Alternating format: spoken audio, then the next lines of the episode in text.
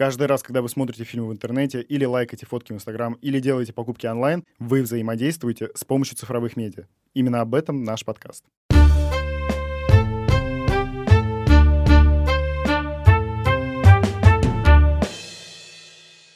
В глазах людей я выгляжу диким снобом. Волан-де-Морт, мне кажется, тоже представитель этой штуки. Блин, паренек, у тебя все нормально. Всем привет, это подкаст «Окей, Зумер» от студии «Заря». Мы не такие, как все, и это ок. С вами Зоя, всем привет, Лёва Привет всем. и Вова. Всем привет. Подписывайтесь на наши соцсети, там мы публикуем еще больше контента по теме выпуска.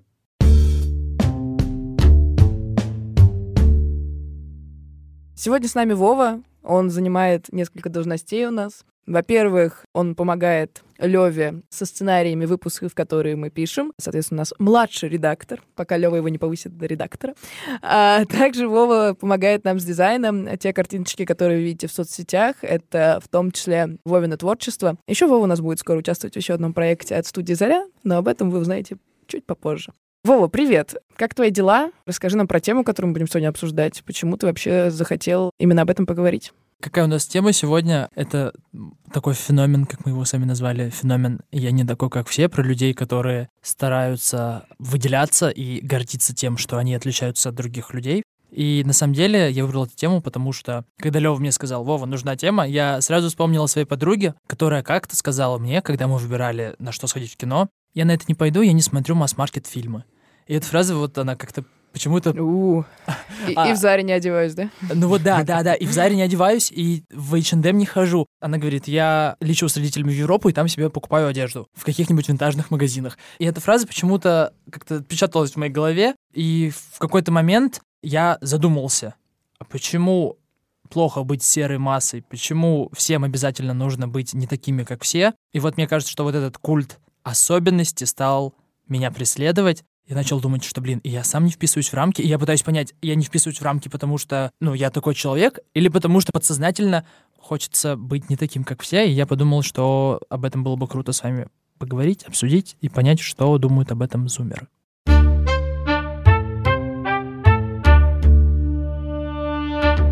Когда Вова рассказывал про свою подругу, которая говорила, что не ходит на масс-маркетовые фильмы, я подумал, что у меня тоже такое было одно время, потому что, ну, как бы, я человек, увлекающийся кино, я прошел несколько стадий, когда я начинал условно с каких-то популярных фильмов и дошел до того, что я такой, типа, о, я буду смотреть Феллини, а, я буду смотреть Бермана, Тарковского и так далее. И у меня тоже, когда я начал вот заучивать все эти фамилии, но далеко не все их фильмы смотрел, у меня было такое, что я не буду смотреть мейнстримное кино. Это уже не для меня, ну его нафиг. Поначалу мне казалось, что это супер круто, но потом я подумал, что в глазах людей я выгляжу диким снобом, и что это на самом деле не круто, потому что определенный ряд людей сказали, что типа не надо так говорить, во-первых, просто невежливо. Потому что если тебе не нравится, то это... Кто же тебе это сказал? Нет, кстати, это тебя еще говорили. Ну, слава Вот. богу. Да, это, это до тебя еще говорили, но суть в том, что несколько людей мне об этом сказали, и после этого я начал переосмыслять, скажем так, эту штуку, и понял, что нужно выделяться не своим каким-то вкусом, я не знаю, будь он элитарным или каким другим угодно, а нужно выделяться каким-то крутым скиллом. И это намного круче будет, потому что люди начнут тебя воспринимать не просто как балабола, ну, типа, как человек, который реально что-то умеет, и у него это хорошо получается. Готовясь к этому выпуску, я вспоминала, было ли у меня когда-то такое. И я скорее наоборот. Меня просто бесили всегда вот эти люди, которые такие...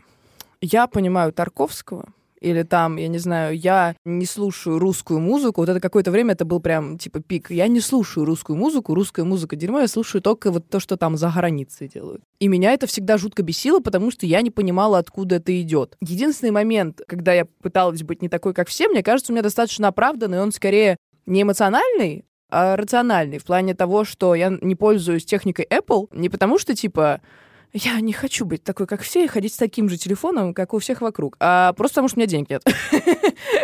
Ну и потому что я считаю, что Apple переоценены, и там 60% их стоимости идет за бренд, а не за качество продукта. А если это касается какой-то поп-культуры, то я все время, наоборот, была как все. Ну то есть я смотрела то, что мы уже обсуждали, там всякие голодные игры, дивергенты и все такое, и мне даже никогда за это особо не было стыдно. А вот эти люди, которые приходили такие, ты что, любишь голодные игры?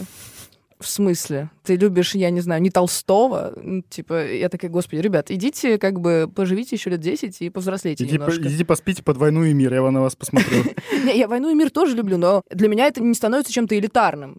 И при этом, наоборот, когда вот я потребляю какой-то контент, который кажется, типа, там, модным или а даже не модным, а скорее вот элитарным для людей, которые не такие, как все, мне почему-то становится в какой-то момент стыдно. Потому что я такая, это что, я выпендриваюсь? Даже если мне просто нравится, я такая, блин, это я вот пытаюсь быть крутой. Я иногда слушаю Моцарта, я уже, по-моему, говорил в каком-то из выпусков, потому что, когда у меня болит голова, мне очень помогает Моцарт, типа, с самого детства, потому что у него очень крутые мажорные мелодии. Каждый раз, когда я включаю, я такая, так, вот сейчас в Spotify кто-нибудь увидит, что я слушаю Моцарта, подумают, что я выпендрежница включила где-то там на заднем фоне и хожу, типа, умная. На самом деле Моцарт это тоже масс-маркет. Я вот слушаю Паганини. Нет, вообще тогда не масс-маркет, это какой-нибудь чувак, которого мы даже не знаем фамилию. А, Потому ну, что ну Бах, ладно, Моцарт, да, Чайковский, да, да. вот это все, Да, да, тоже это- масс- масс-маркет, да. Вот, кстати говоря, про то, что вы оба говорили. Лева говорил о том, что он критиковал людей, которые смотрят что-то масс-маркет. А мне не повезло, я знаю Леву Давно. дольше, чем Зоя. Я застал сноба Леву, и он как-то мне сказал, Вова, ты что, смотришь «Дивергента»? И он сказал это мне в году 2016, и вот 6 лет спустя я все еще об этом помню. Солнышко. Я тогда почувствовал себя так insecure. Зоя, твой, твой выход.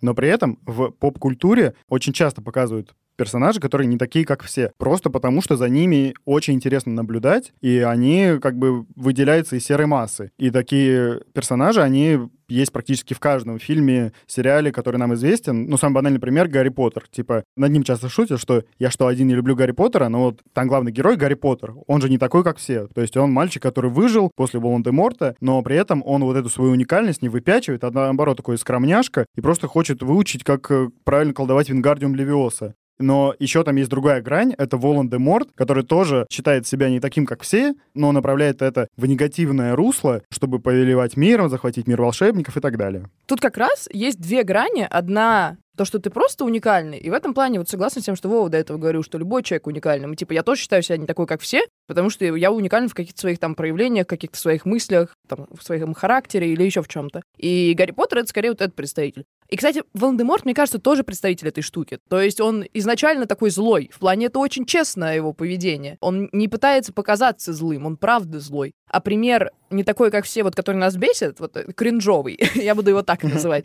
Мне кажется, это Драка, который на самом деле очень обычный чел, э, который закомплексованный, и у него очень странная, непонятная семья, и вообще все у него не очень хорошо, а он пытается показать, что он король планеты всей. Да, если говорить про Гарри Поттера и фильмы, то тот же самый Драко, кстати, в фильмах не выглядит настолько раздражающим чуваком, который пытается быть не таким, как все, как в книжках, потому что в книжках... Я вот сейчас перечитываю книжки в осознанном возрасте, и я понимаю, что, блин, паренек, у тебя все нормально, типа, успокойся, пожалуйста.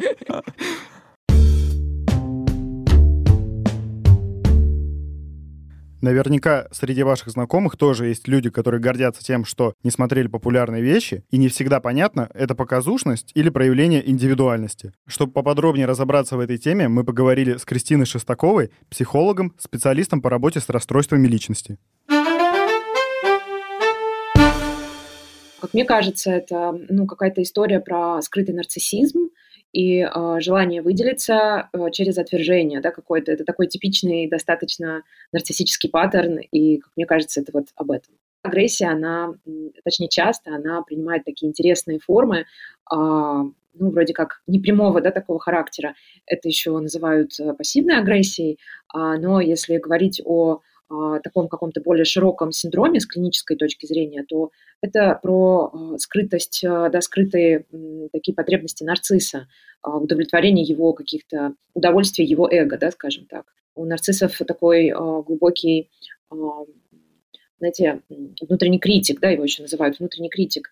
И вот таким образом, да, когда он, ну, так немножечко отвергает э, реальность, он ну, вроде как пытается почувствовать себя э, лучше.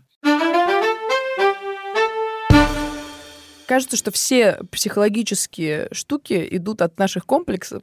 И как раз вот то, что мы говорили про Драка, Малфоя, опять же, вот его этот нарциссизм внутренний, его эти комплексы, они заставляют его пытаться быть не таким, какой он есть. То есть тот момент, когда он переборет свои комплексы, ну и в целом в конце что-то такое происходит, и он как раз встает на более-менее какую-то сторону добра, потому что он становится как бы самим собой, и ему хочется в эту тусовку Гриффиндора и всех остальных, он перебарывает своего критика. И в целом у каждого из нас, мне кажется, происходит это. И вот в подростковом возрасте, мне кажется, я как раз прошла то же самое, что проходил Драко Малфой в последних фильмах, когда ты принимаешь свою уникальность, принимаешь свои увлечения и не пытаешься показывать что-то другое. То есть, там, например, я интересуюсь футболом, и это в том числе моя уникальность, как там э, человека, во-первых, который на медиа учатся, здесь мало кто интересуется футболом. Там, во-вторых, как девушки, тоже мало девушек интересуются футболом, но относительно парней. И когда я поняла это, что это моя уникальность, она стала частью меня и стала какой-то органичной частью, а не то, что я пытаюсь там делать вид, что мне интересна, я не знаю, игра на скрипке. Очень часто бывает такое, что люди, которые отличаться тем, что они не такие, как все, очень агрессивно настроены на какие-то популярные вещи Пример. Сейчас все говорят об эйфории, а есть люди, которые говорят, я не собираюсь смотреть эту эйфорию, потому что она слишком популярна. Такое же было с игрой в кальмара, такое же было с игрой престолов. Тренд в Твиттере был о том, что я что, единственный не смотрел «Игру престолов», а потом таких единственных оказалось 60% опрошенных в каком-то опросе. А почему агрессия, зачем она и откуда она? очень интересно узнать. И мне кажется, что эта агрессия не обоснована ничем. Она обоснована лишь желанием продолжать выделяться и продолжать чувствовать свою уникальность.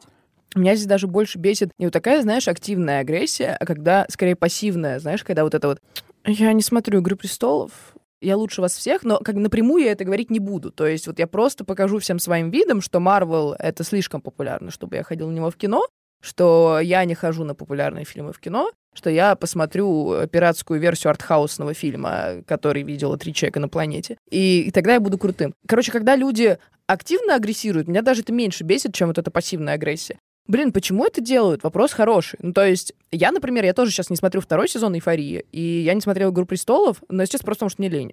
Да, да, да, то же самое. Типа, то слишком много сезонов, чтобы смотреть, я не настолько концентрируюсь. Ну, то есть, я знаю, что «Игра престолов» — это крутой продукт, но просто я понимала, что мне сейчас быть в теме, это мне надо сколько сезонов пересмотреть. Бог с ним, я пойду что-нибудь другое. И почему бы всем людям, да, которые не смотрят «Игру престолов», как-то так и не сделать? И не, не идти в Твиттер и не писать, типа, вообще-то я уникален. Но при этом мне кажется, что они делают это не только из-за того, что пытаются показаться какими-то другими, а чтобы в своем роде быть в теме. То есть, когда вокруг тебя все обсуждают «Игру престолов», а ты ее не смотрел по разным причинам, ты можешь как бы либо сходить ее посмотреть, либо ты можешь э, сыграть как бы в оппозицию. То есть, когда во все вокруг тебя обсуждают, и ты выкинут из процесса, ты выкинут из какого-то комьюнити, потому что все-таки любая поп-культура создает вокруг себя комьюнити. И когда ты из него выкинут, ты чувствуешь себя некомфортно. И вот за счет этой агрессии ты как бы от этого защищаешься. Мне кажется, это чаще всего связано с невежеством банальным. Какие могут быть еще причины у человека, который не смотрел «Игру престолов», и сказать о том, что он ее не смотрел? Опять же, если это в такой пассивно-агрессивной интонации. Если человек просто не смотрел и говорит об этом, типа, это окей. Если он интересуется, то это еще лучше, потому что, ну, по-моему, вообще всегда круто интересоваться тем, что тебе не знакомо, и понять хотя бы, почему оно популярно. Потому что, как мне кажется, любые мейнстримные штуки не просто так становятся популярными. Вопрос хорошие, а не плохие — это неправильный вопрос, это уже личный вкус человека. А вот если ты интересуешься, почему, и для этого уделяешь свое время на то, чтобы понять, то это добавляет тебе очков, потому что даже если, например, я не знаю, ты не фанат фэнтези, но тебе интересно, что такого в этом сериале, от которого фанатеет половина планеты, то только респект. А знаете, что еще смешно, ну или как минимум забавно, это когда человек активно кричит о том, что я не буду смотреть эти тупые фильмы Марвел, блин, супергероика для дураков. А потом он или она начинает смотреть эти фильмы и фанатеет, и потом, блин, вы видели, скоро выходит Вечное, я так хочу на них сходить, это, блин, лучший фильм вселенной. Это очень забавно наблюдать за этим, потому что, а не ты год назад как бы говорил, в смысле, что ты плачешь над финалом Мстителей. Я считаю, это наоборот клево, потому что человек развивается, и то, что он принимает массовый продукт, это круто. Но если он не продолжает орать, что типа там, ладно, вот вечный супер, а все остальное дерьмо, то мне кажется, это наоборот клево. У меня просто был обратный пример, э, не у меня лично, просто у одного моего знакомого. Он говорил, я вообще не слушаю русскую музыку и русскую популярную музыку в частности. А потом я вижу, по-моему, у него в истории в Apple Music, что у него был включен Моргенштерн, которого я ему врубал, потому что мне нравится Моргенштерн, просто, ну, потому что мне нравится Моргенштерн. И я такой, типа, а что я такой, типа? Он такой, ну, блин, иногда хочется. Я такой, ну, а что ты тогда продолжаешь говорить, что Моргенштерн фигня? Ну, типа, окей, если тебе не нравится Моргенштерн концептуально, но просто кричать о том, что он... А, потом, а он прям яростно кричал, что он отвратительный, и как это можно слушать и так далее. Но если просто нужное настроение подобрать, то почему бы нет? Я иногда и Олечку Бузову могу послушать, слушайте. Ну, Я это- даже была на ее концерте. О чем вы вообще? Было очень смешно. Меня, наоборот, восхищают те люди, которые просто могут там в середине тусовки включить, я не знаю, ту же самую Бузову, там, я не знаю, Моргенштерна, ничего не такого, потому что по ним видно, что они открыты, что им не стыдно, и от них как будто ты меньше ждешь подвоха. Потому что если они готовы тебе открыть вот эту часть себя, значит, они как-то честны с тобой. Но это, кстати, постоянная штука, что на тусовках все вначале такие, типа, йоу, что-то слушают, социально одобряемое, что-то, типа, якобы крутое, а потом такие, йоу, включаем Кадиллак, Да, да, Потом- да. потом Когда три все уже выпили Потом чуть-чуть, три да? текилы, да, входят. Да, а потом, типа, а, начинаю слушать фараона, типа, какие-то супер-мега старые песни, там, Фейса и так далее, и так далее, вот. И у меня даже тоже такое бывает, и, знаете, раньше это было так. Когда мы доходили до таких песен, я включал эти песни во ВКонтакте, потому что я не хотел, чтобы моя статистика в Spotify портилась. Потому что я не хочу, чтобы в декабре в Spotify Wrapped мне показал, что, типа, твой любимый исполнитель Моргенштерн. Нет, это не так. Ты тусуешься настолько часто, да? Нет, нет. Но я И у тебя понимаю, все что... друзья слушают Моргенштерна. Я понимаю, что я могу слушать в Spotify, все равно у меня ни- ничто не переплюнет то, что у меня в топ-5. Тейлор Свифт. Они...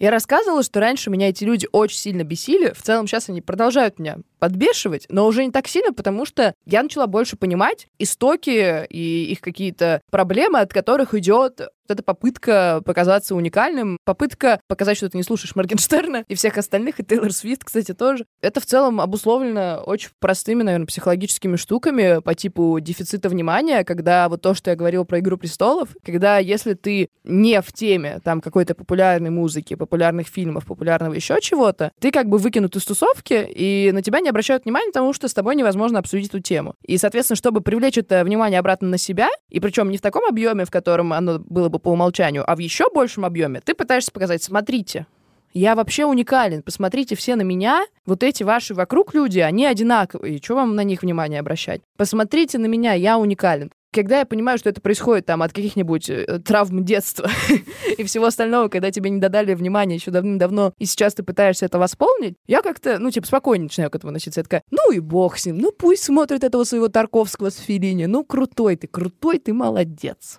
Очень много здесь еще играет отношение человека к своему окружению, точнее, к той социальной группе, в которой он находится, потому что если он хочет интегрироваться в эту социальную группу, то он захочет обсуждать фильмы, которые выходят э, и которые их интересуют, или сериалы. И не обязательно даже они должны ему нравиться, но он просто будет их обсуждать и э, интересоваться мнением других людей. Если эта социальная группа вызывает у него отторжение, то он наоборот будет такой, да что за эйфория, там наркоманы-подростки, ну его нафиг, пойду-ка я посмотрю лучше Твин Пикс, что-нибудь в этом духе. И в этот момент, ну, мне кажется, вот именно зависит от того, насколько человеку комфортно, ну и, конечно, еще накладывается дефицит внимания.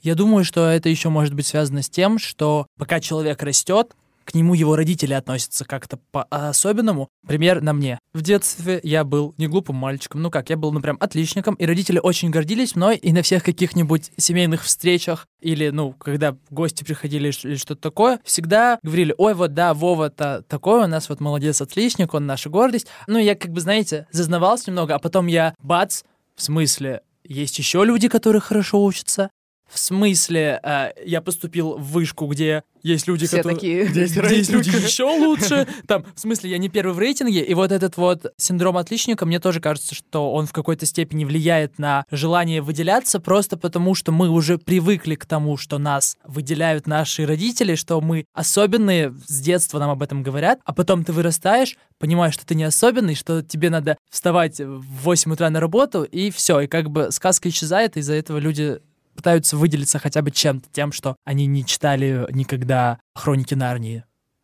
Не читала. Я тоже не читал. Какие мы с вами одинаковые. Серая масса.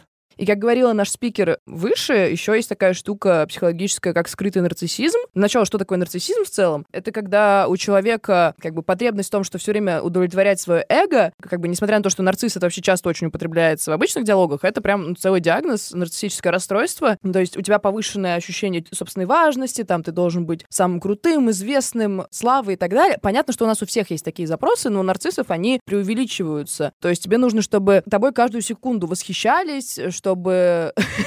У такое лицо, что он э, узнал себя. Вот, плюс у нарциссов там не хватает эмпатии, они очень сосредоточены на себе. Не ты, да? Да, я самый эмпатичный э, Диагностировали. Нет, диагностика отстой, обратись к психологу, если вам показалось, что это вы.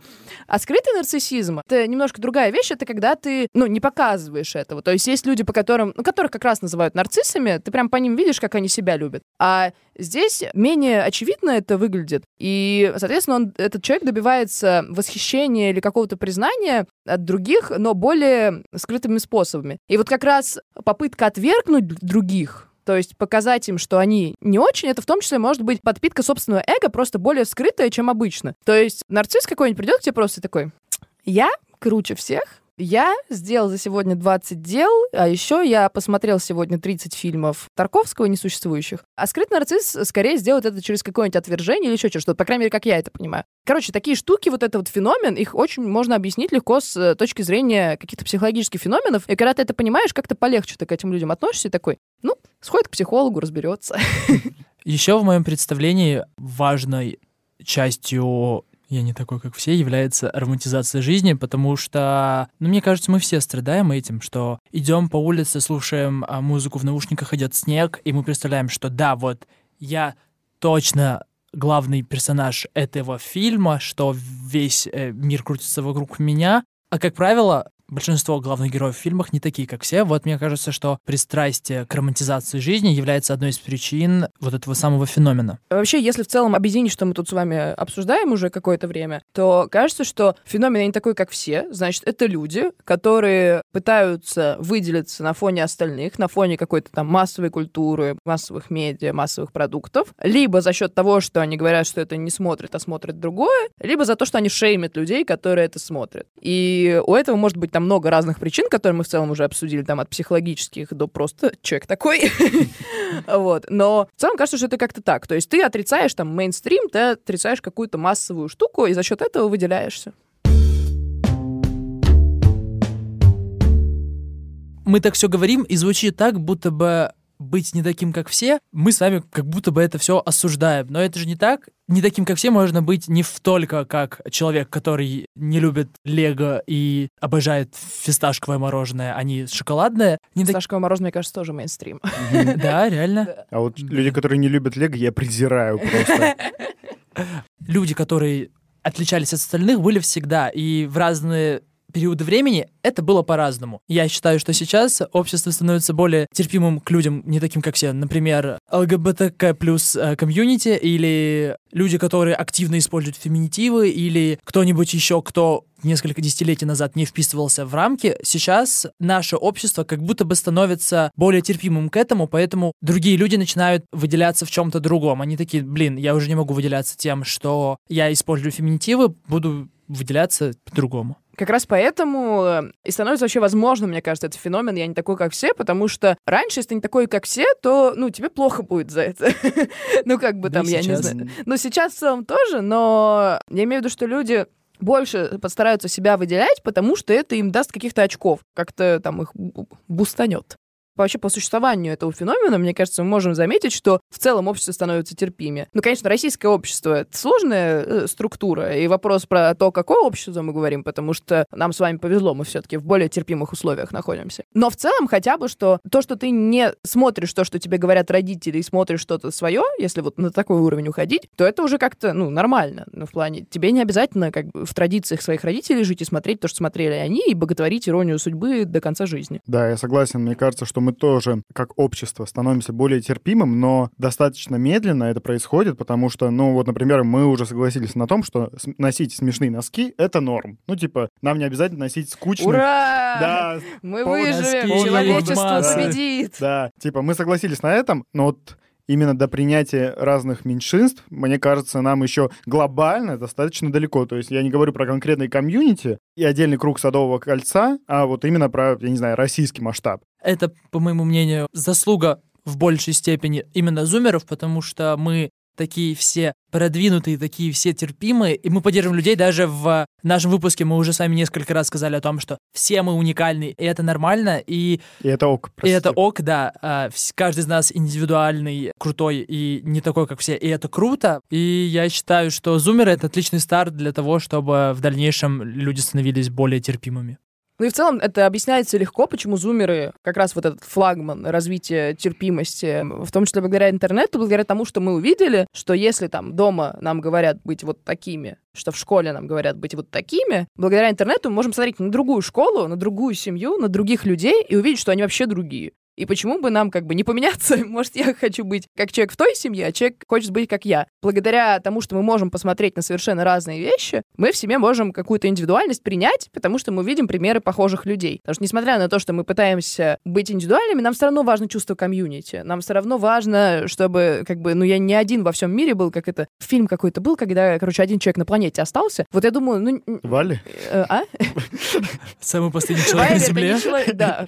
Короче, ну, не хочется, наверное, таким быть. То есть все-таки хочется найти своих людей. Это тоже наша важная потребность. Как раз интересно, как вот переплетается этот индивидуализм и какая-то коллективность. Это очень важная штука, потому что вот раньше там в совке Опять же, мне кажется, если перекладывать это на СНГ, это еще более сложный процесс, потому что во время Советского Союза все-таки очень важен был коллектив, очень важна там семья, ячейка общества, что все похожие, одинаковые, и в целом уникальность не очень ценится. Если только ты не стахановец, но все должны быть одинаковыми стахановцами. Мы более-менее от этого как-то отходим и переживаем, но все равно это остается там в нашем воспитании, в наших родителях, в наших бабушках, дедушках благодаря интернету мы как-то, мне кажется, это преобразуем во что-то адекватное в плане того, что важно одновременно и себя, как бы любить и свою уникальность, но одновременно не терять вот это вот какое-то чувство общности, чувство команды, там, чувство какого-то коллектива. Вот это сложная штука, чтобы, знаете, не удариться совсем в индивидуализм, типа вот я такой один, и больше мне никто не нужен, я уникален, я нарцисс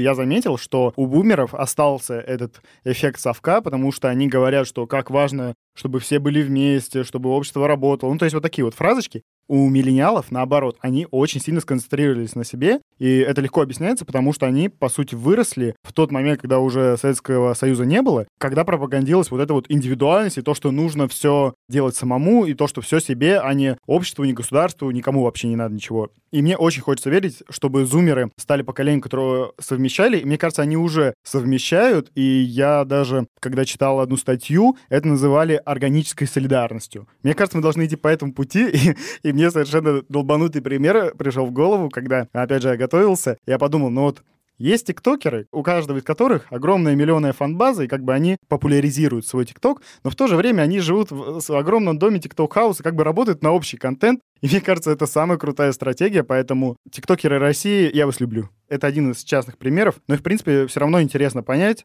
кто мы такие, зумеры, коллективисты или индивидуалисты. Я думаю, что э, это поколение, которое, э, ну, можно сказать, переходное, потому что мне кажется, что все мы, в общем-то, переходные, да, такие. Я ну, стараюсь смотреть всегда шире, да, значительно шире, как в процессуальном таком порядке. И э, это такое проходное поколение, оно выполняет свою задачу, свою функцию такую. И, как мне кажется, эта функция э, заключается в некоторой такой манифестации собственного «я», это в постановлении себя на пьедестал, и поэтому настолько а, актуальны для нас являются вот эти все личные блоги, и это должно тоже быть и отжить, и а, мы должны этим нажраться вдоволь, чтобы потом пришло что-то еще, да, какой-то новый баланс. Это как, знаете, обычно бывает так, если сильный коллективизм да, был и не было индивидуальности совсем, то сейчас эпоха полной индивидуальности, такой, такой другой полюс. Да. Я думаю, что мы потихонечку будем возвращаться к какому-то здоровому, да, такому а, переживанию себя, может быть, э, ближе к какому-то европейскому формату. Не знаю, посмотрим. Я надеюсь застать это время. Мне кажется, это очень все очень удивительно и интересно. Я думаю, что мы уже переживаем это. То есть посмотреть на моих сверстников, мне не кажется, что у нас есть прям вот это вот супер выраженный индивидуализм. То есть мы все хотим принимать себя, мы все пытаемся это делать, мы все пытаемся прочувствовать себя как какого-то уникальную единицу, как уникального человека, но при этом наш коллектив, наши друзья, там, отношения, для нас это супер важная штука, и вот почувствовать себя частью чего-то большего, мне кажется, это все еще наша потребность как людей, и понятно, что вот этот перехлест, что изначально был коллективизм, поэтому сейчас нам хочется показать себя. Но, наверное, это опять же больше к миллениалам, то, что вот Лева до этого сказал. Кажется, что зумеры, по крайней мере, из тех сверстников, которые я вижу, это скорее что-то смешанное. И как бы я по своему опыту очень стараюсь это показывать, это там учитывать. Банально сидим, работаем все вместе там в университете. Если я заказываю еду, я у всех спрошу, хотят ли люди еды. И вот спустя 4 года моего пребывания в университете теперь все тоже так делают. И вот это становится важной частью нас, и вот это ощущение, что ты к чему-то принадлежишь, оно не менее важно, чем ощущение собственной индивидуальности.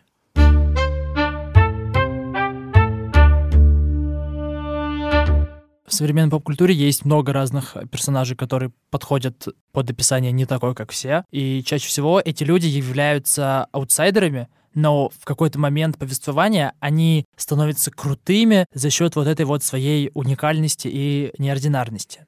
Отис из Sex Education. В школе он вообще ничем особо не выделяется до тех пор, пока не начинает помогать своим сверстникам. Попробуйте подумать э, сами, какие персонажи аутсайдеры являются ролл-модел именно для вас. И, кстати, в следующем выпуске мы поговорим о подобных персонажах-аутсайдерах и посмотрим, как менялись их образы в массовой культуре.